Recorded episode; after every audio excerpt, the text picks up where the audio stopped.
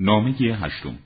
نامه دیگر است از آن حضرت سلام الله علیه به جریر ابن عبدالله بجلی هنگامی که او را به طرف معاویه فرستاده بود.